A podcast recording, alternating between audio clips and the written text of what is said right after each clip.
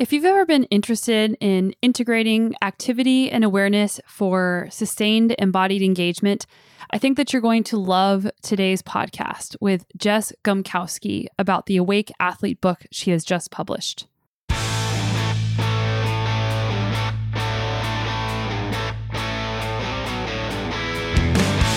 Welcome to the Sonya Looney Show. This is a podcast about high performance and well being, and I'm your host, Sonya.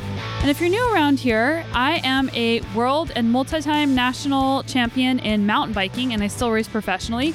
I'm a health and mental performance coach, a writer, a mom of two little kids, and I own my own business. And if you're not new around here, welcome. I'm so glad that you're back, and I'm so grateful that you are part of this awesome community and that we get to learn and grow together. I crave my morning meditation.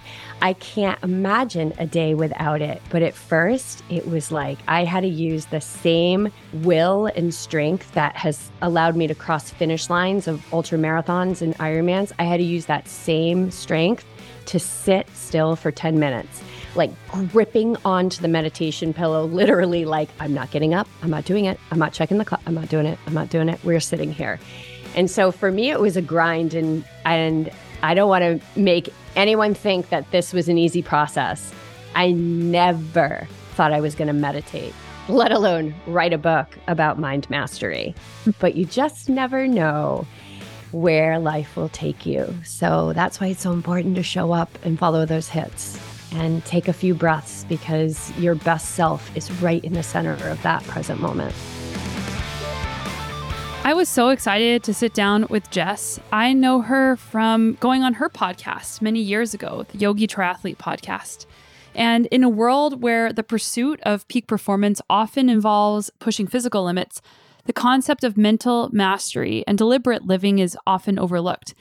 If you listen to this podcast, you know that we talk about psychology and contemplative practices quite often and how that interrelates with high performance and also other lifestyle practices. So, when Jess sent me her incredible book, I was pretty excited to read it and to talk about it with her.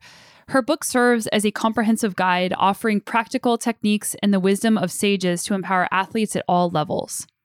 If contemplative practices are things that you are interested in, I highly recommend you check out a recent podcast episode I recorded with meditation instructor Oren J. Sofer. And that book is called Your Heart Was Made for This. I think the combination of these two books, The Awake Athlete and Your Heart is Made for This, would be a really fantastic way to start the new year if you're interested in integrating more contemplative practices, breathwork, and meditation. Jess's book is a fantastic guide for meditation, breathwork, and mindfulness practices. The tools are not just reserved for spirituality, but they are potent instruments for connecting the mind and body, fostering great calmness, and ultimately enhancing athletic performance. If you have taken my Moxie and Grit Mindset Academy course on how to build both happiness and performance, you will note that I also taught breathwork in that course, and that is the Moxie and Grit Mindset Academy. You can get that at sonyalooney.com or at moxieandgrit.com. Jess delves into the transformative potential of breathwork as a profound method to forge a connection between the mind and body. And as we know, the mind and body connection is not separate, it is very powerful. And I actually wrote a paper about this in school.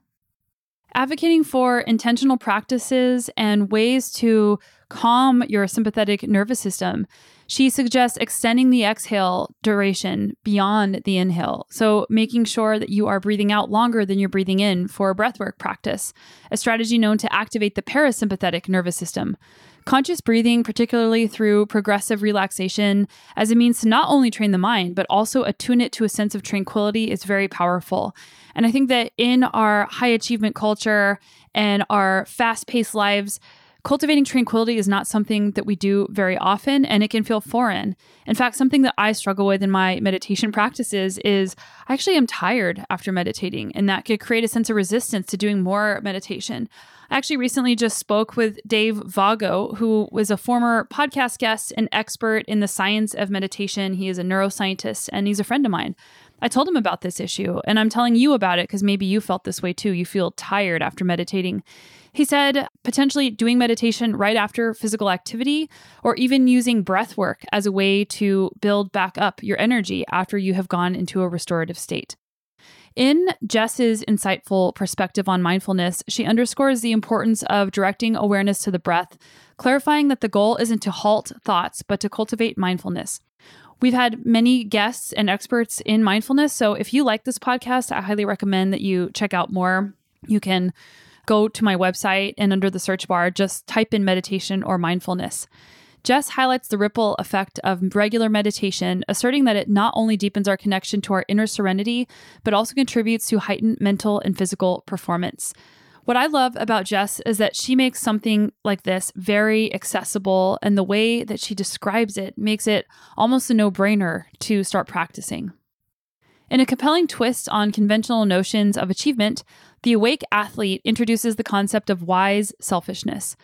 Rather than pursuing goals for self centered reasons, the book encourages athletes to set intention that serve a broader purpose. And I will say that I heard this uh, wise selfishness comment from a conversation that Dan Harris from the 10% Happier podcast and meditation app had with the Dalai Lama about pursuing personal endeavors, even though they are in service to others and that it is okay to do that. So I love that Jess talked about this in her book as well. Jess emphasizes the idea that achievement becomes meaningful when it is aligned with a goal of sharing one's gifts and talents to benefit others. And this uh, value of achievement is something I am focusing my master's degree on. And for me personally, I was designing a bunch of different interventions in order to help people feel achievements that I will actually share with you in the next podcast episode. But personally, what I noticed is that I feel pride with my achievements whenever I know that it, it has directly impacted others. This paradigm shift not only elevates the individual, but contributes to collective well being, creating a powerful ripple effect of positive impact. I am really excited to dig into this episode with you, and I would love to hear your takeaways and your questions moving forward as you are listening to some of these episodes. And maybe some of this stuff are topics that you are well versed in, and maybe some of these topics are brand new to you. But whatever the case, I hope that they are meaningful and powerful. So, with that, here is Jess and talking about the awake athlete. Jess, I'm so excited to talk to you. And I have learned so much from your book and from you as a person. So, welcome to the show. Oh, thank you so much. This is, it's a great honor to be here. And of course, selfishly, it's just so nice to see you again. I know podcasting is such a great way to connect with people. And, you know, people ask me, like, oh, should I start a podcast? Or, you know, what, why should I start a podcast? And I say, like, selfishly, you get to make so many great friends and sit down and have amazing conversations that you normally wouldn't get to have. Yeah. It's incredible the connections and friendships, some friendships that have come from our podcast, but also just all the people all around the world that you can tap into that we can connect people with. It's it's an incredible medium but as you know it is an absolute labor of love.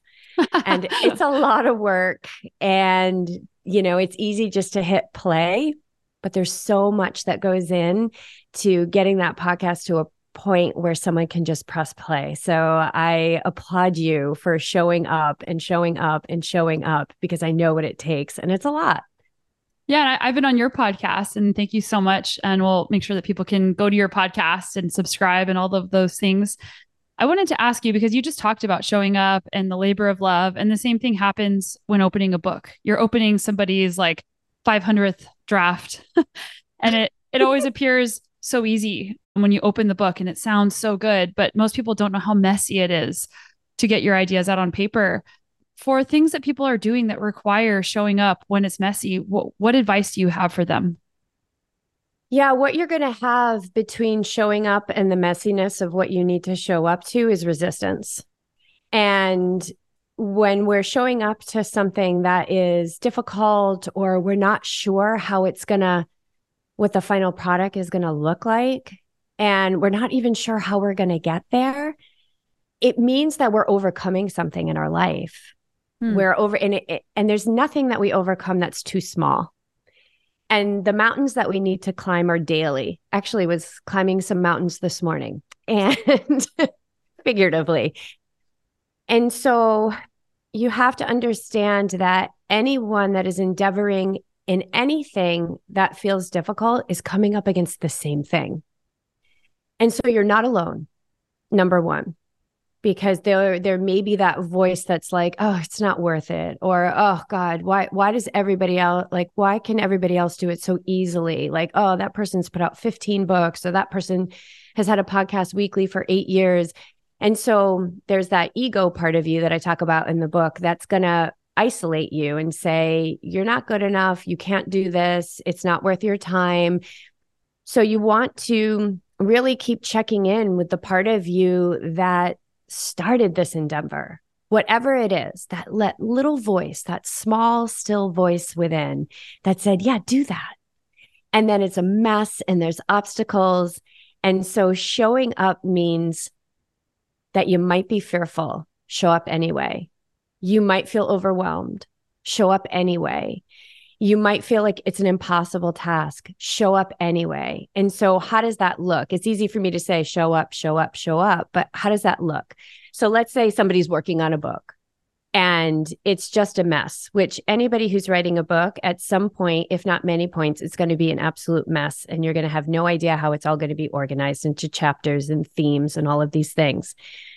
So, showing up, maybe sitting down at the table, opening up your laptop opening up the file and maybe it's closing your eyes and taking a few breaths and just typing something. And that typing could be, I don't know what to write. Okay, that's a great place to start. So you just keep going. It's almost like a, um, a dumping of your mind, right? Like a stream of consciousness. And once you get into that stream of consciousness and you start dumping things, you'll be very surprised at the little nuggets of gold that show up and you'll say, Oh my gosh, is this the name of the chapter? Oh my God, is this the direction that it needs to go to? So I think to answer your question is number one, you're not alone. Um, there's a great book that I talk about within my book called The War of Art, written by Steven Pressfield, which is all about uh, resistance. And the rule is anytime you go to better yourself, you will experience resistance. And that this is not just you, this is everyone. So you're not alone. And sometimes action on the thing that you're trying to accomplish may just be a thought, but everything is momentum. Everything is feeding the stream of energy and giving power to the very thing that you're that you're trying to birth into the world, whatever it is. And again, there's nothing too small, so never minimize your dreams. They they all matter. I love how you said that nobody is doing this on their own. And we often feel so isolated. And especially now um, where people are afraid to be vulnerable, they're afraid to connect for whatever the reasons. Remembering that we're not alone and that you do belong in in that group, whatever it is. You're, if you're trying to become an author, if you're trying to be a podcaster, and you think I don't, I don't belong here, like you do belong there, and every single person in that group has felt that way. So common humanity. Just remember the common humanity piece and I like to think of this thing that I like to say is your your humanity is showing. Show your humanity. That's okay. Yeah, and feel it. I talk a lot about that in Awake Athlete. Feel it. It's so important to feel what you're feeling because the feeling is true. It is right there. It is 100% real. The thoughts about what you're feeling are rarely true. So I think the thoughts are what gets us in trouble and keep us small when we're here to to really express ourselves in our fullest extent. So there's people that get really disconnected from their feelings. Um, they're very cerebral. Something I've been thinking about lately is that I've gotten disconnected from the feeling of pride, and that does not let me feel my accomplishments. So, for someone like me or somebody that has some other feeling that they're having trouble accessing, like how can people access their feelings when they've gotten too in their head about things? Yeah, well, you just said it right there. You're too in your head. So the intellect and the and the we'll just say the heart, right? The heart is our emotional center.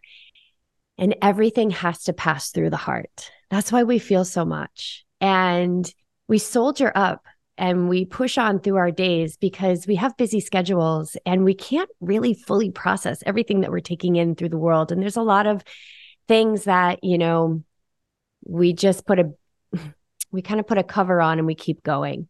And then that begins to create almost a fear of feeling. And then that fear of feeling c- creates like a forget of feeling.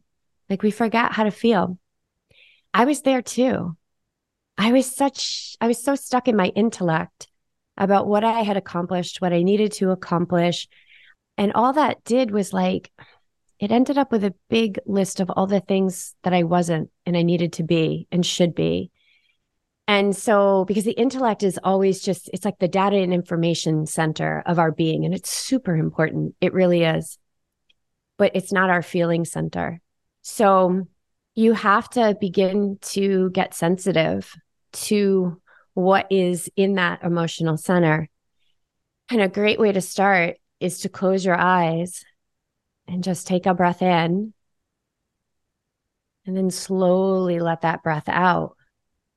And a lot of times, as if this is the first time you're doing that, you might actually feel some anxiousness.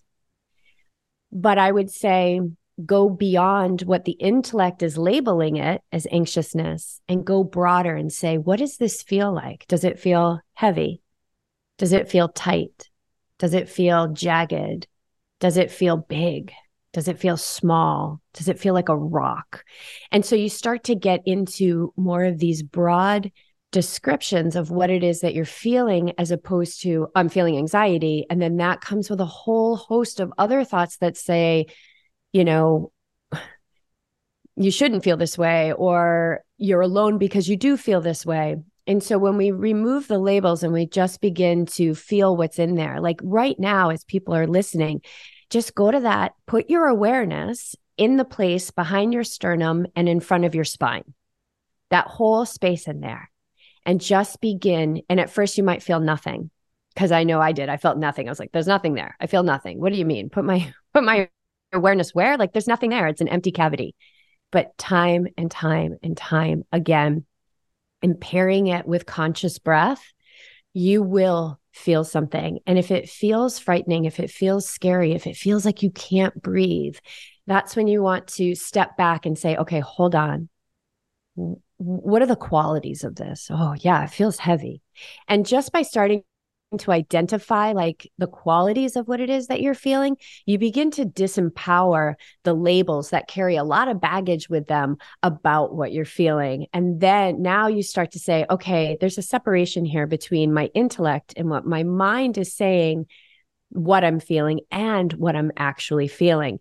And we can't create or destroy energy, but we can transmute it. So if we stay long enough with that and say, Ooh, it feels heavy. Okay, let me take a few more breaths let me make that exhale longer. The exhale is governed by our parasympathetic nervous system. It's a it's our healing nervous system will then become activated and then that heaviness will start to dissipate. It might take one breath, it might take a hundred breaths. But if you stay with it, you'll feel that transmutation back to calmness, back to a place where you're like, huh, okay, I'm kind of feeling like just a little bit of easy space in there now. So I would say it starts with one breath and then practice, practice, practice, practice, practice, because cha- change does not happen in the intellect. It happens through experience. And it happens through us understanding how we're moving through experience. What are the feelings that are coming up? And really getting to know those so we can see, ooh, every time I do this, I feel this. Every time I do this, I feel this. And when I'm patting my golden retriever, oh, that space in my heart feels like easy and light. So we tend to always focus on, you know, I can't breathe, it's so tight. But I always encourage the athletes that I work with and the people that I work with to, when you are petting your cat or your dog or you're walking in nature and things are feeling good, lean into that as well.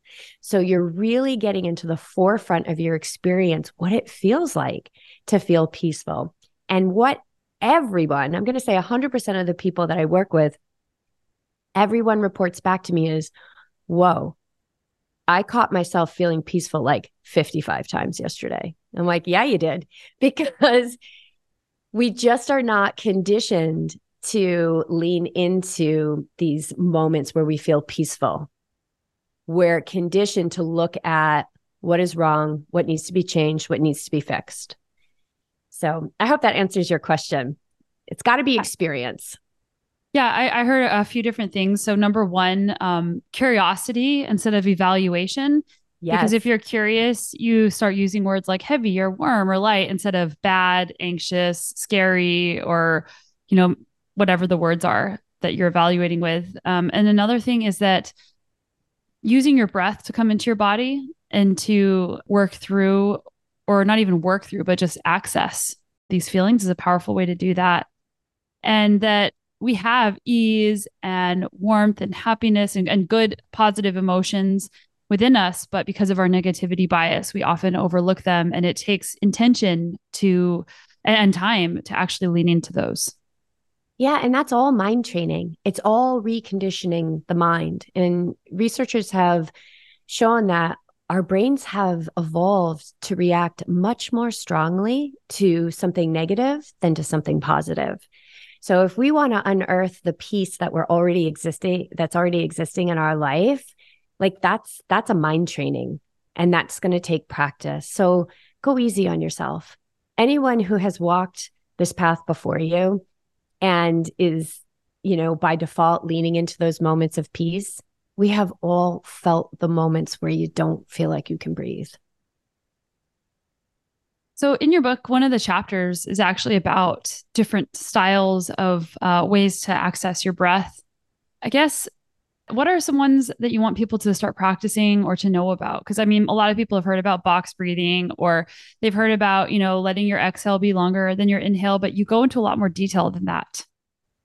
I would say, you know, you just mentioned it, which was the exhales longer than the inhale. I think that's, you know, my intellect saying, oh, you got to say something that you didn't already just say. You got to, you got to pull something fancy out of the box here, Jess. But the thing is, is that none of this work is fancy, right? And and this is like this is endurance training.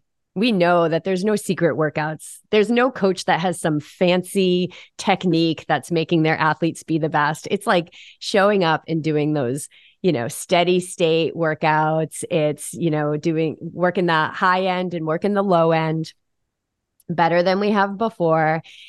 And this is the same with the breath. It really is the perfect tool.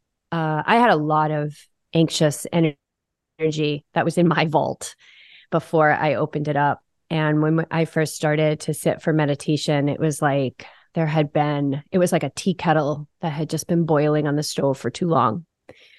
So when I started to sit in stillness and I stopped doing and I decided to break my addiction to doing, the longer exhale, twice as long as my inhale, was my absolute saving grace. Mm. Breathing in for four, breathing out for eight. When I was ready, it was breathing in for four, holding for seven, breathing out for eight, and getting my nervous system to recognize that there was no threat. Right. I was living in a state where I'd get a voicemail and it was like, it was a threat. The phone would ring, it was a threat somebody would knock at the door, it was a threat. And so we need to help our nervous system recognize that we're just sitting quietly, you know, in our home with a blanket and we're practicing breathing and there's no threat. And so those longer exhales are incredibly potent and they are the place where I always have my clients start. One of my favorite things that came from people reporting back to me like exhaling for eight's too much for me. Like i'm getting really really anxious. And I'm, well you know it's a relaxing breath. So getting this is not working for you. So what can we do? So i do this progressive relaxing breath which is not in the book which i love. And it serves two purposes. Number one the purpose that i'm talking about which is getting the nervous system back into balance and the second thing that it does is it serves as a mind training technique because it's concentrating the mind on the counting. And when we put 100% of our awareness on that counting, that's 0% awareness to fuel the thoughts that are happening about what we're doing. Right. So now we start to create this space, this gap between stimulus and response in our life, which is incredibly important. So I have them start with a 2 4 breath and when they feel calm, we go to a three six. When they feel calm, we go to a four eight and perhaps a five ten. And, you know, as I work mostly with athletes, they get super excited and they're like, I can't wait to get to a 714. I'm like, okay, let's just start with the two four. That's good. Um, and then we just go from there. And at any time that they feel like, oh, that's too much, we back down because the purpose is not to achieve And it's not to get to the 714 or the 1020 breath. It's about sustained levels of calm as we continue to increase the length of these breaths. So I love that progressive, relaxing breath as a way to train the mind, to tune the body to calm, and to let that amazing nervous system of ours know that it's okay. There's no threat right now. You can relax. And when we get that nervous system into balance, and we're in that healing nervous system and we're doing this breath work. You can call it breath work, you can call it medit- whatever you want to call it, doesn't matter. The beautiful thing about humans and the human body is that when one thing heals, everything heals. It doesn't selectively heal. So if you're talking about an endurance athlete this is an incredibly potent practice for your physical training because now your body is healing at an accelerated rate, which means you're training more, which means you can push more, which means you can elevate your physical performance through a very simple thing like a two, four, six, eight, uh, six, 12 breath. Really, really beautiful stuff.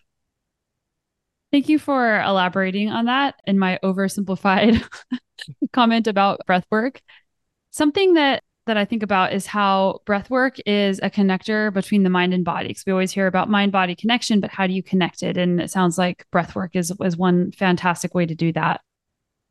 Yeah, absolutely. The the key of what we're doing here is that we're tasking the mind. We're saying, okay, mind, we're going to sit here. We're going to set our timer for five minutes, 10 minutes, 45 minutes, doesn't matter. Like physical training, consistency is everything with mental training. And the mind now becomes the tool and not the master. It doesn't make a very good master. It does not make a very good master. And somehow the scales has have tipped and you know we are living from these well-worn neural pathways and so many of those pathways are great. They're so, so wonderful and they're good. And we don't need to do anything with those. You know, like me feeding my dog and taking him for walks.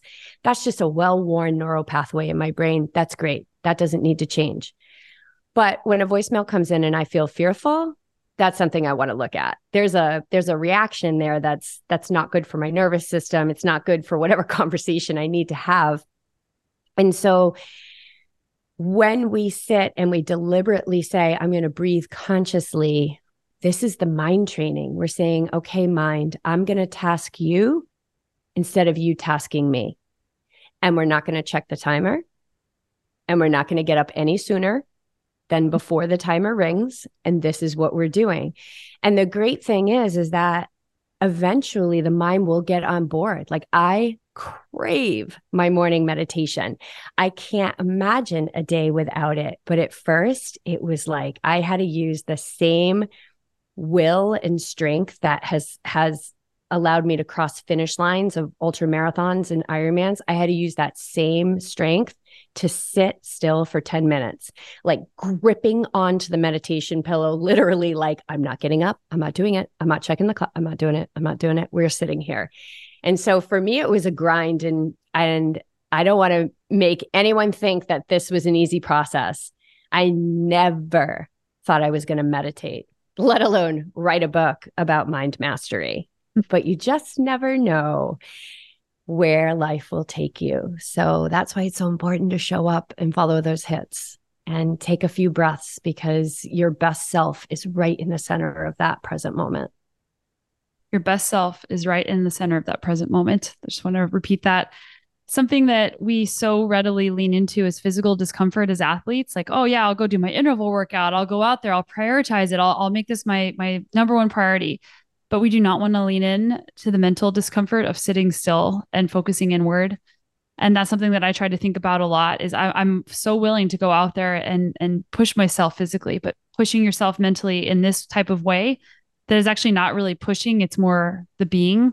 Um, we're afraid to be and there's a challenge inherent in that and i like how you framed it in that way. I think that can help people decide to make it a priority because i think people feel like they're not doing anything. They want to be doing but even though you're being you're, you're still doing in that moment because resting in awareness is is actually work like you said. Yeah it's it's action right? It's a book that I reference in Awake Athlete is the Bhagavad Gita, which mm-hmm. is, you know, um, Hindu scripture. And it is, I think it's required reading for every athlete. It is the every man's battle with the mind. And it's about Arjuna, who is the greatest warrior of all time. And, you know, he comes onto the battlefield and this is what he does. He's a warrior, it's his dharma.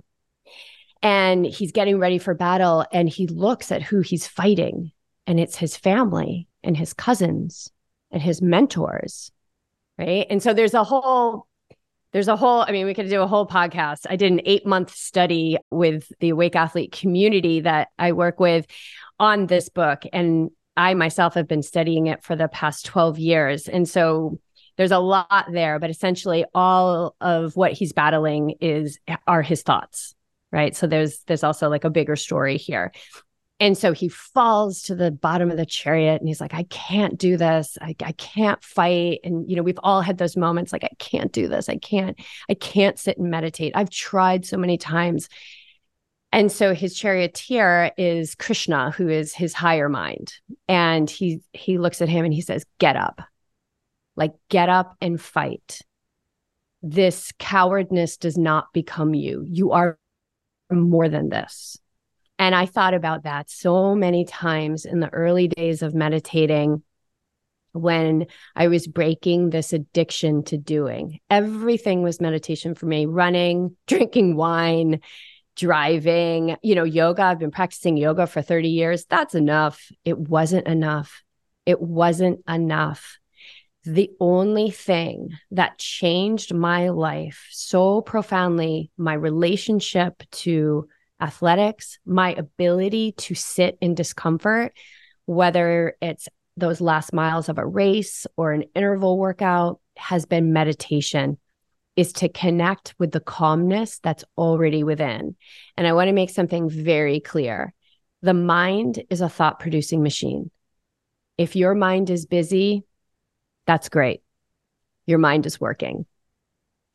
Meditation is not about stopping the thoughts meditation is about training your mind, the awareness part of your mind to be on something other than the thoughts. So at first, you're going to have a lot of thoughts about how you're not doing anything. And what I did was I just turned that around and I said, wow, all of those thoughts are every reason why I need to be sitting and not doing anything because I'm waking up in the middle of the night and I'm panicked. I'm flying off the handle at for no reason and I was always me, you know, I was always a loving, happy person. But when things got a little too much, I was, I lost it.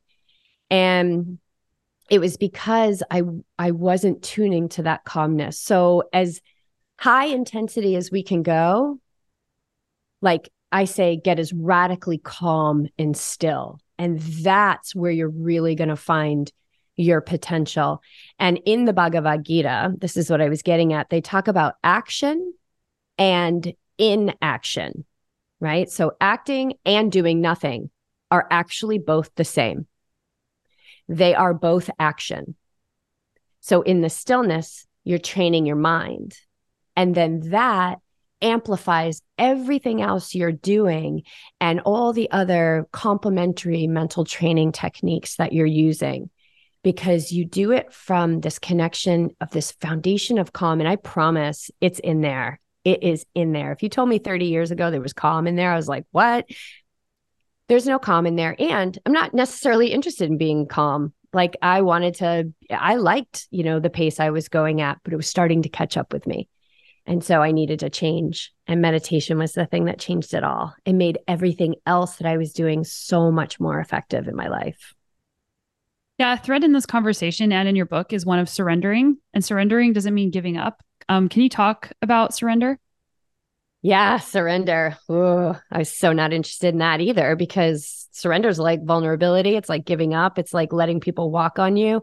It's it's none of those things. Surrender is when you don't want to show up and you've got all those thoughts about how you you're going to you know oh, I'll just do it later I'm going to stay in bed or I'm not going to write today or I'm not going to work on the project today it's just surrendering in that moment like okay I'm going to surrender to those thoughts They're there. I'm just going to surrender into this. I'm going to relax. I'm going to take just a few minutes. I'm going to relax. I'm going to breathe and I'm going to move forward anyway. So that's one way. Surrender is also not fighting what is.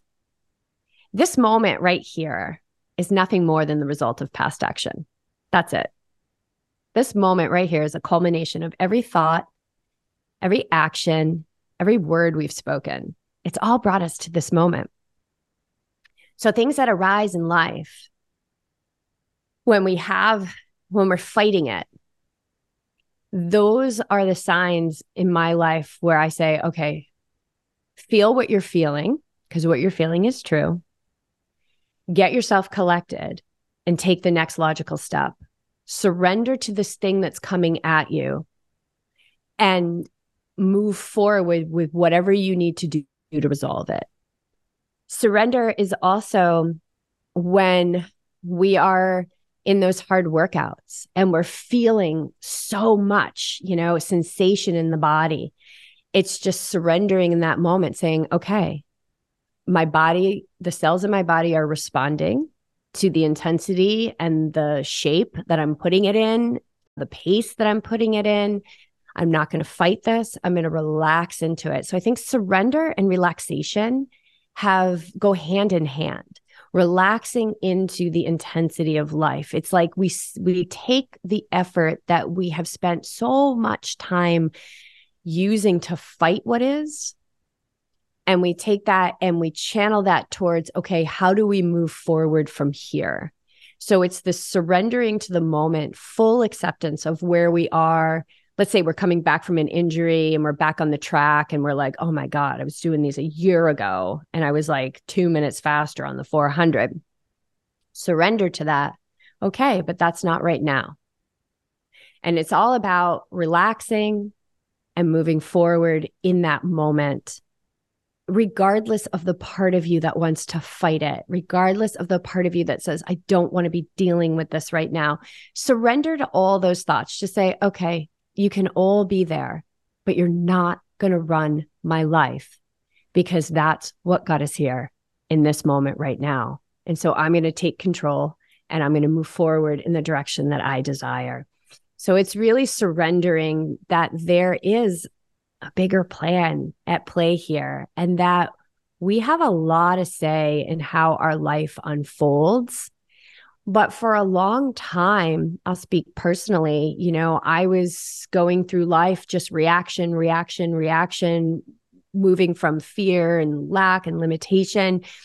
And there is a result to every action. For every action, there is an equal and opposite reaction. It's like life is a boom, it's like a game of boomerang.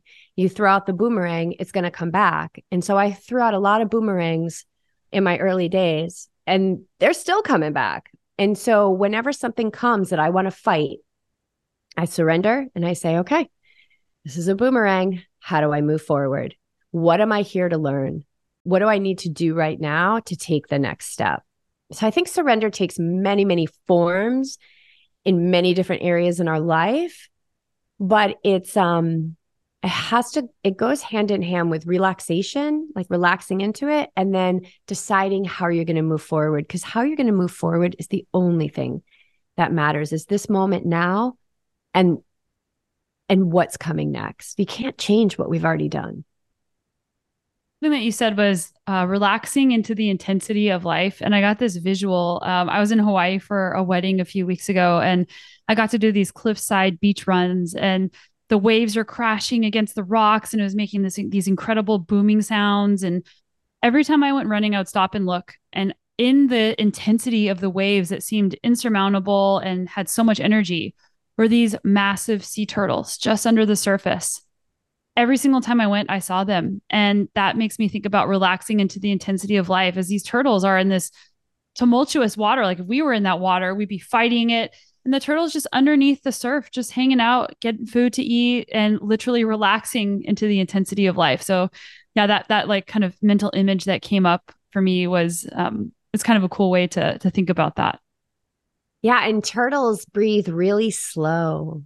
I talk about that also in the book. Is about breathing less, and so they're not they're not breathing at you know a 150 heart rate as these as these waves are crashing down and they're in the impact zone. They're just doing their thing. They're not fighting what is. They're just continuing to move forward in the life that they live regardless of what's happening around them.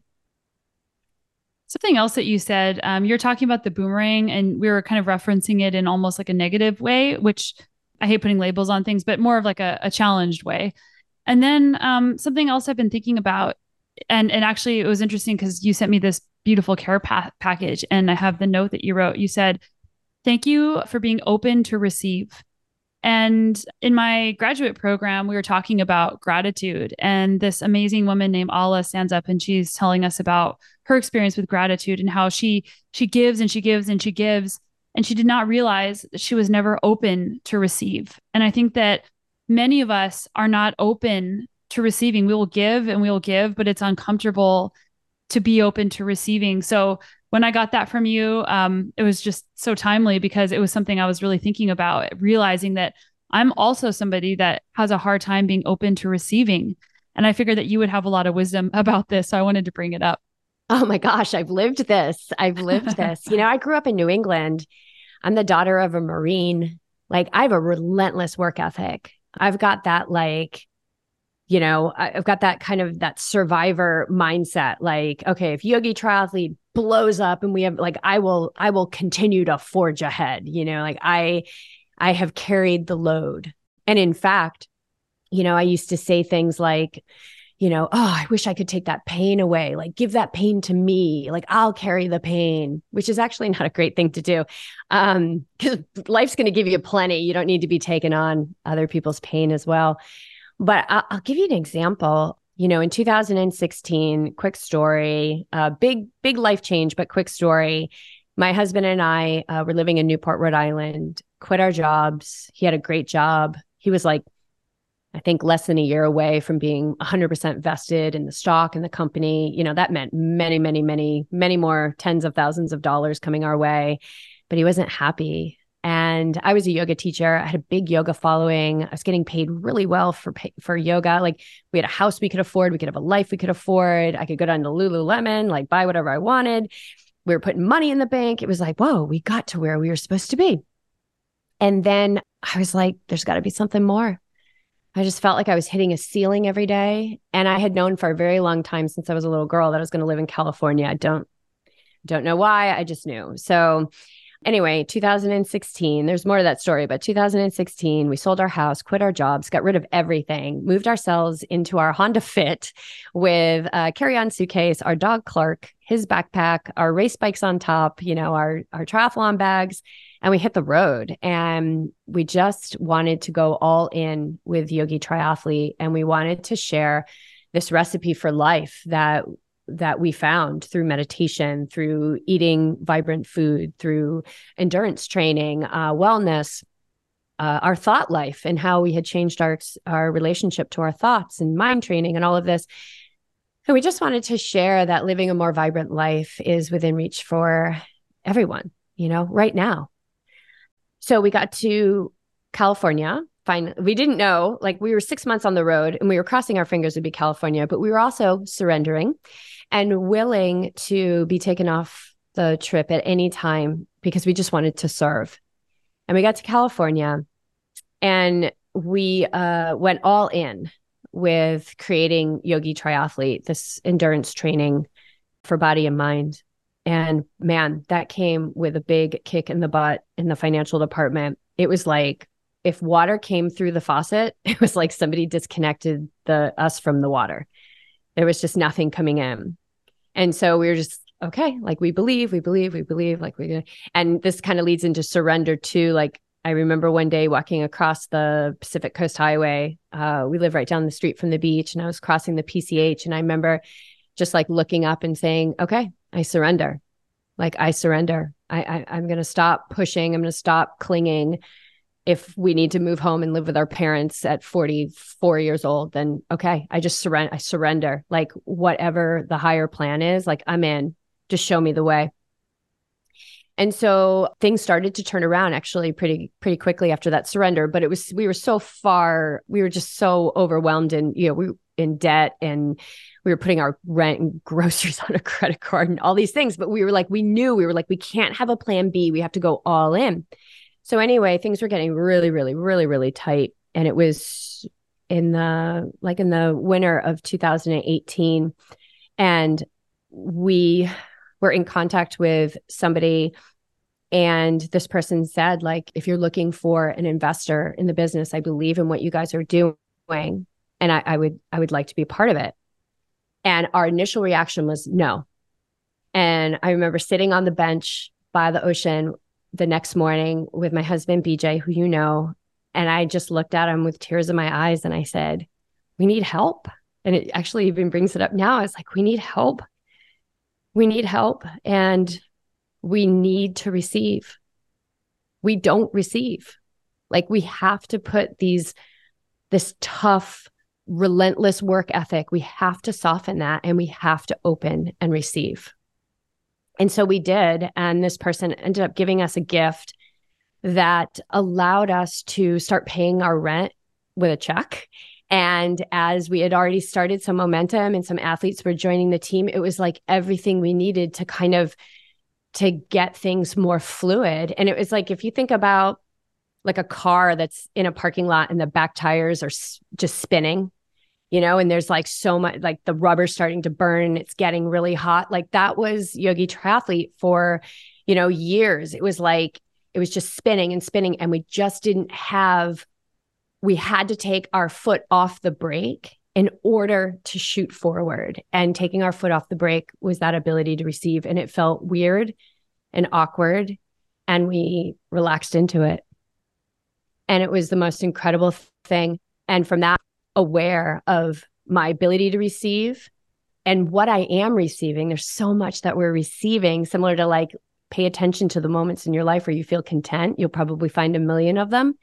Same thing. I was like, I am actually receiving. And there's so many ways to receive.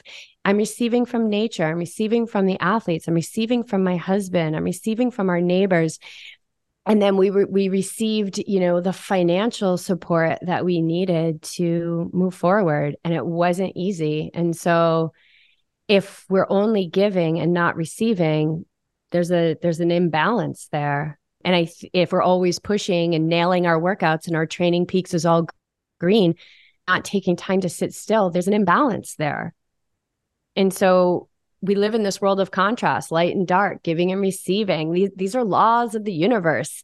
And to really express our fullest potential in this life, we need to be in balance with those laws. And so receiving is so important. And it's so funny because if you think about how much we're willing to give, there's so many people willing to give. Like if we just opened we'd receive so much you know wh- whether that's financial whether that's su- you know emotional support or friendship whatever it may be we need to learn how to receive and that requires softness. Surrender. I'm going to continue pulling on this thread just because i think it might hit a nerve for multiple people that maybe haven't thought about this before. Another way that we block receiving is in our friendships and in school right now we're really studying mattering and belonging and and collective well-being and all of these different things.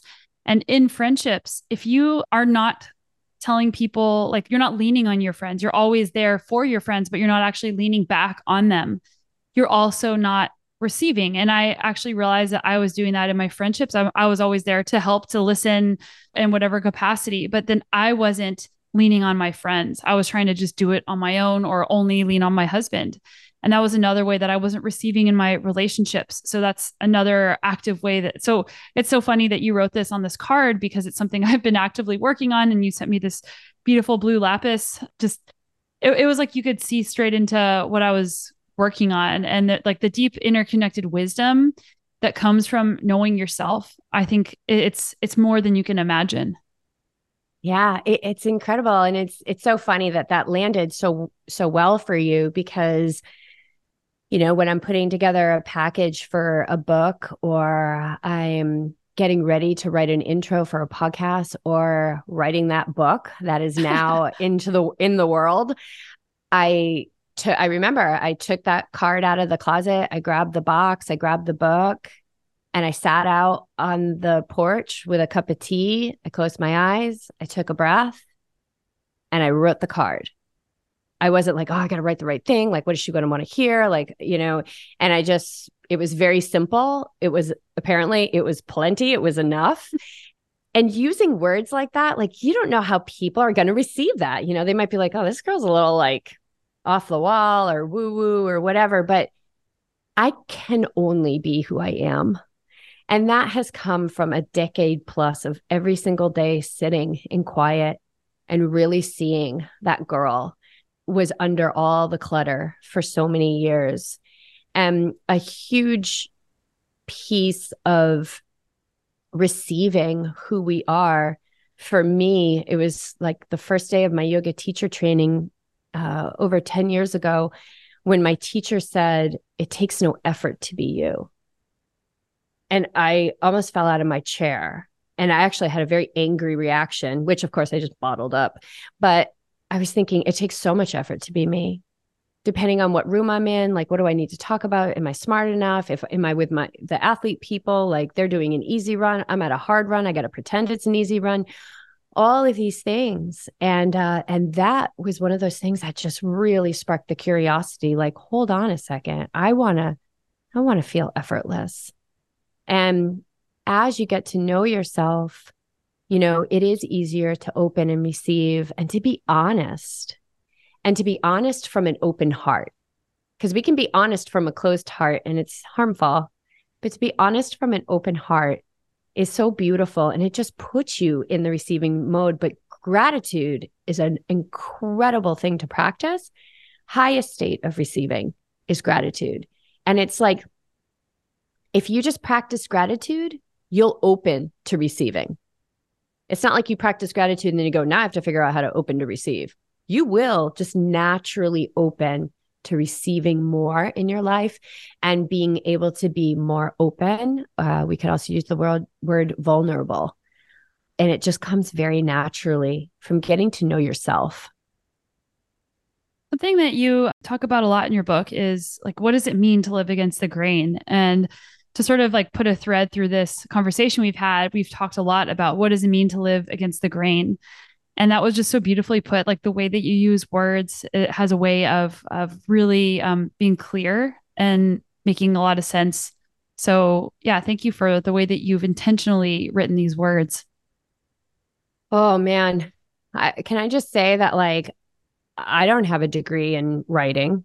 I've never taken a professional writing course all of that came up for me as i was writing but something i've always been able to do since i was young is write so I think the last official class was probably my fourth grade creative writing class and and so part of that is living against the grain, right? Is like following this. I, I I have known about this book my whole life. I could just feel it. I didn't know what it was going to be. I had no idea it was going to be what it is, what it came out to be, but I, I felt it and I knew it. My whole life, I knew it. And all the reasons why I shouldn't have done it were just so big and loud, right? I didn't have the credentials that said I should be able to write this book, but I just kept doing it.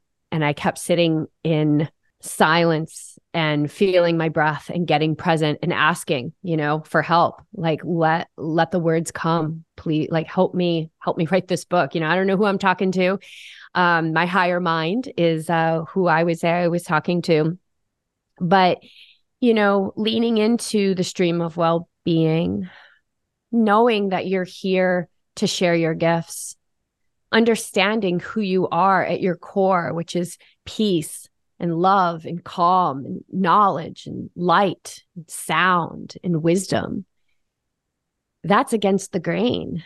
You know, we live in a world, there's nothing wrong with this world. I'm not beating the world down. There's a very specific purpose for this world but this we come into this world and it's like we have to go through all this education because it's like we're an empty vessel so it reveres the intellect and it denies the spirit that we hold a connection to universal knowledge and that is truly what i believe came through that book and and I, I even have it as my first acknowledgement in the book is like I don't own any of these words like they came through me And I'm incredibly grateful for them. And it wasn't because I took a course on writing, not that that would be, I'd be any worse for the wear of that, but it was because I trusted in what was moving through and I breathed through the moments of intense fear about putting this out and didn't know how it was going to be received.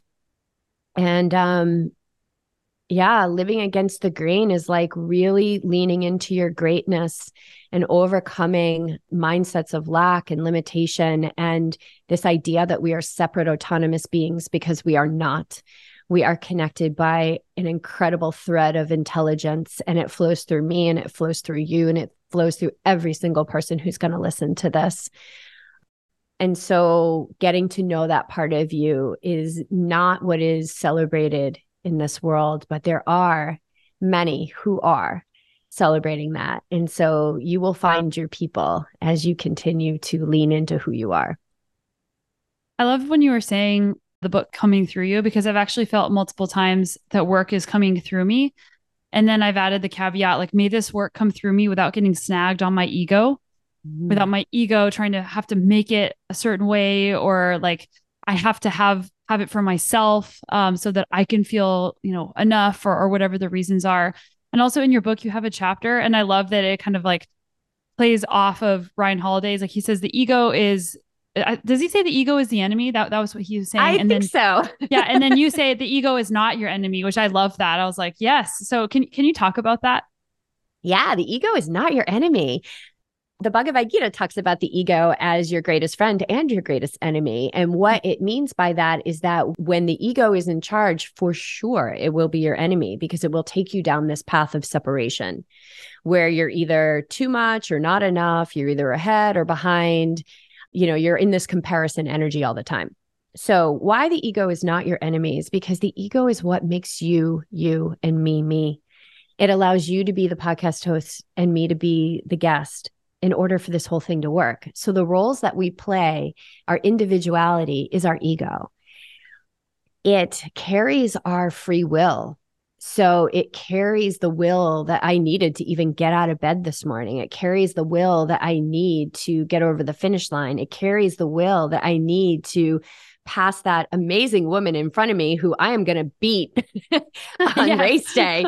so it's using, it's getting to know the calling cards of the ego and then using it to your advantage. And that's what the yogis teach us you know, for thousands and thousands of years, they have taught us to use everything to our advantage. And that's not a selfish thing. That is a uh, for the good of all thing, because as we continue to self express and realize our potential, we are contributing to the world in our authenticity. And each and every one of us is here to do that. So, yeah, the ego, when it's tame, is one of your greatest friends because it's what allowed me to go sit out on that table out on my porch and write this book at three in the morning, four in the morning. Because being an entrepreneur, that's not like I had all this time to write a book. So there was many three o'clock mornings and four o'clock mornings, like out there with my headlamp and, you know, my computer trying to find my coffee in the pitch dark and writing. And my ego is what allowed me to get up and do that. Where we want to get in um, really get to know it is is when it's really isolating us. You know you're not good enough. This isn't good enough. Or you're better than. Those people aren't good enough you know don't they're toxic you're not like all of this separation and comparison watch out for that because that's the ego taking you down a road that's not going to fare very well for you or your family or your community so when we understand what the ego is, it's just our individuality. It makes Jess Jess and Sonia Sonia. It's amazing. It's incredible. The world needs more of who you are, but it's not the master. And mm. it's a tool, and it's an incredible tool. And um, and I go into a lot of detail with it in the book. So uh, hopefully, people will take away uh, more clarity on it. I can tell that you like that chapter because I saw you light up whenever we started talking about that. yeah, for sure. Uh, for sure. I the ego is such an interesting thing and i'm just so onto it i'm so onto it and it doesn't mean that i was really i had a like i was really challenged this morning for the first couple hours of my day just a lot of things coming at me and i could see the part of me that was like you know, just wanted to tally up all the hard things that are happening right now. And I, I literally talk to myself and I say, don't do that. Don't make the list. Like, don't do that, ego. Don't make the list. Don't punish me. It, it, this is about how are we going to move forward? What do we need to do right now? Okay, go out in the Southern California sun and feel the warmth on your back. Oh my gosh, go do that. And then come back in and tackle whatever it is that you need to tackle here with the business license. It was all this like worldly stuff. And so when you're onto it, it's like you can manage it. You know, um, Elizabeth Gilbert talks about, um, well, I, guess it would be the ego. She talks about fear, but so if we talk about the ego, it's like we want the, the we're not as long as we're in a body and we have this individuality, we're not getting rid of the ego, right? So I play a little bit off of how Elizabeth Gilbert in Big Magic talks about fear. She talks about fear is going to go with you, you know, and allow it to go with you. Um, same thing with the ego. And I say, you know, it's the ego is like your it's your small self. It's your little self that forgot how big and amazing and infinite you are. And so when you get into the car and you're going somewhere, it's like, okay, put the ego in the back seat, put the seatbelt on, just put the window down, make sure it gets some fresh air, and you get in the driver's seat because you're driving the car. And the ego will be back there and will be like, yeah, yeah, let's go. Let's go for a ride. And then it'll realize that it can't really see out the window. And then it can't really see where we're going. And it wants to change the radio station and it'll start to act up like a child having a tantrum. I was gonna say, it's gonna start asking questions in the backseat like a three year old. yes, exactly. Why? Like, where are we going? Yeah. Yeah. Why are we doing this? You know, it's the second guess part of us. Why, why did I do this anyway? And, you know, I just kind of turn around and I say, You're okay. You're all right. Trust me. You know, I'm going to drive the car. You can't touch the radio and you are never getting the keys. I'm driving. I love you. Just relax. I know where we're going. And that's the thing is that we don't want to beat ourselves up like, oh, I never should have done this or why did I do? Because that's the same energy. So it's learning to love your ego and nurture it because it is your small self.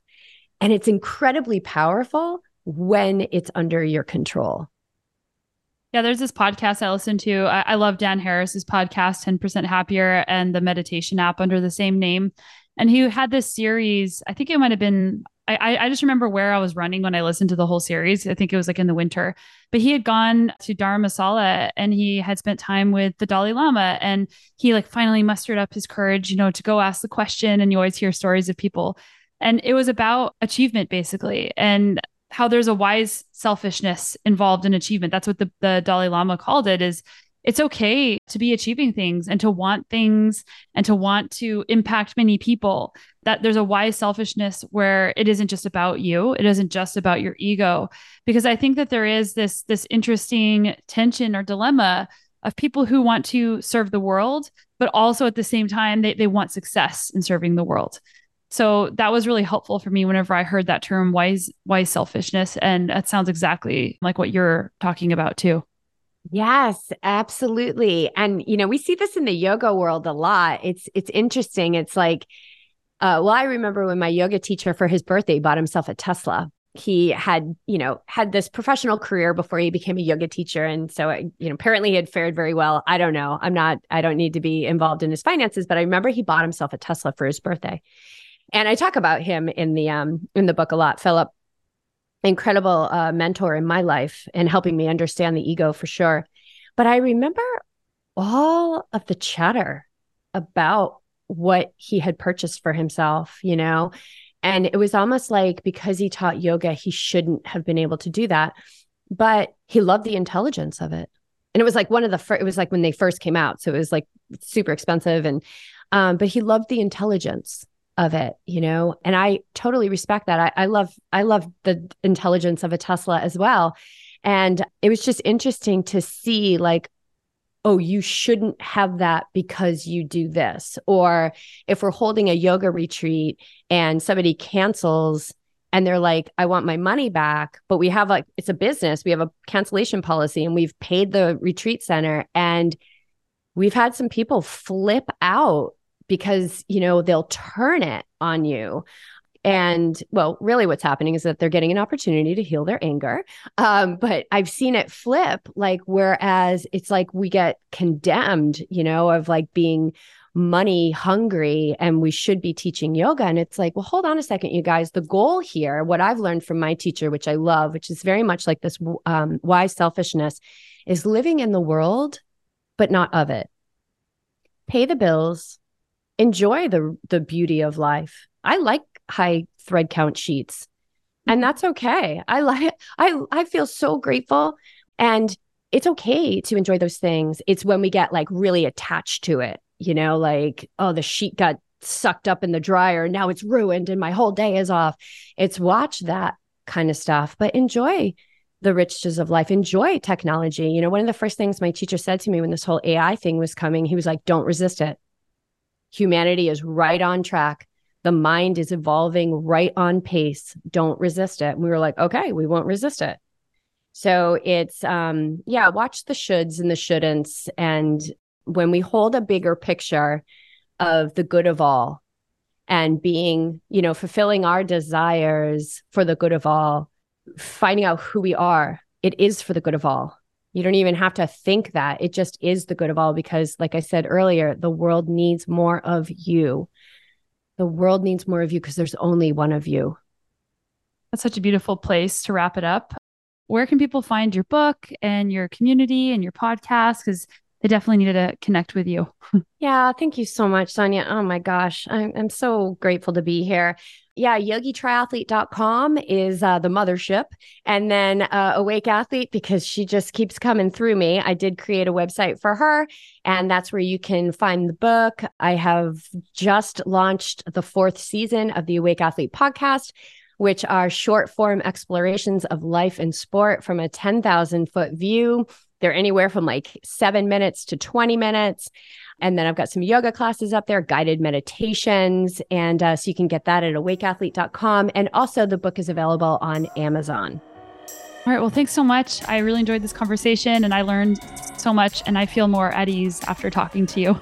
Oh, I hope so. Thank you so much.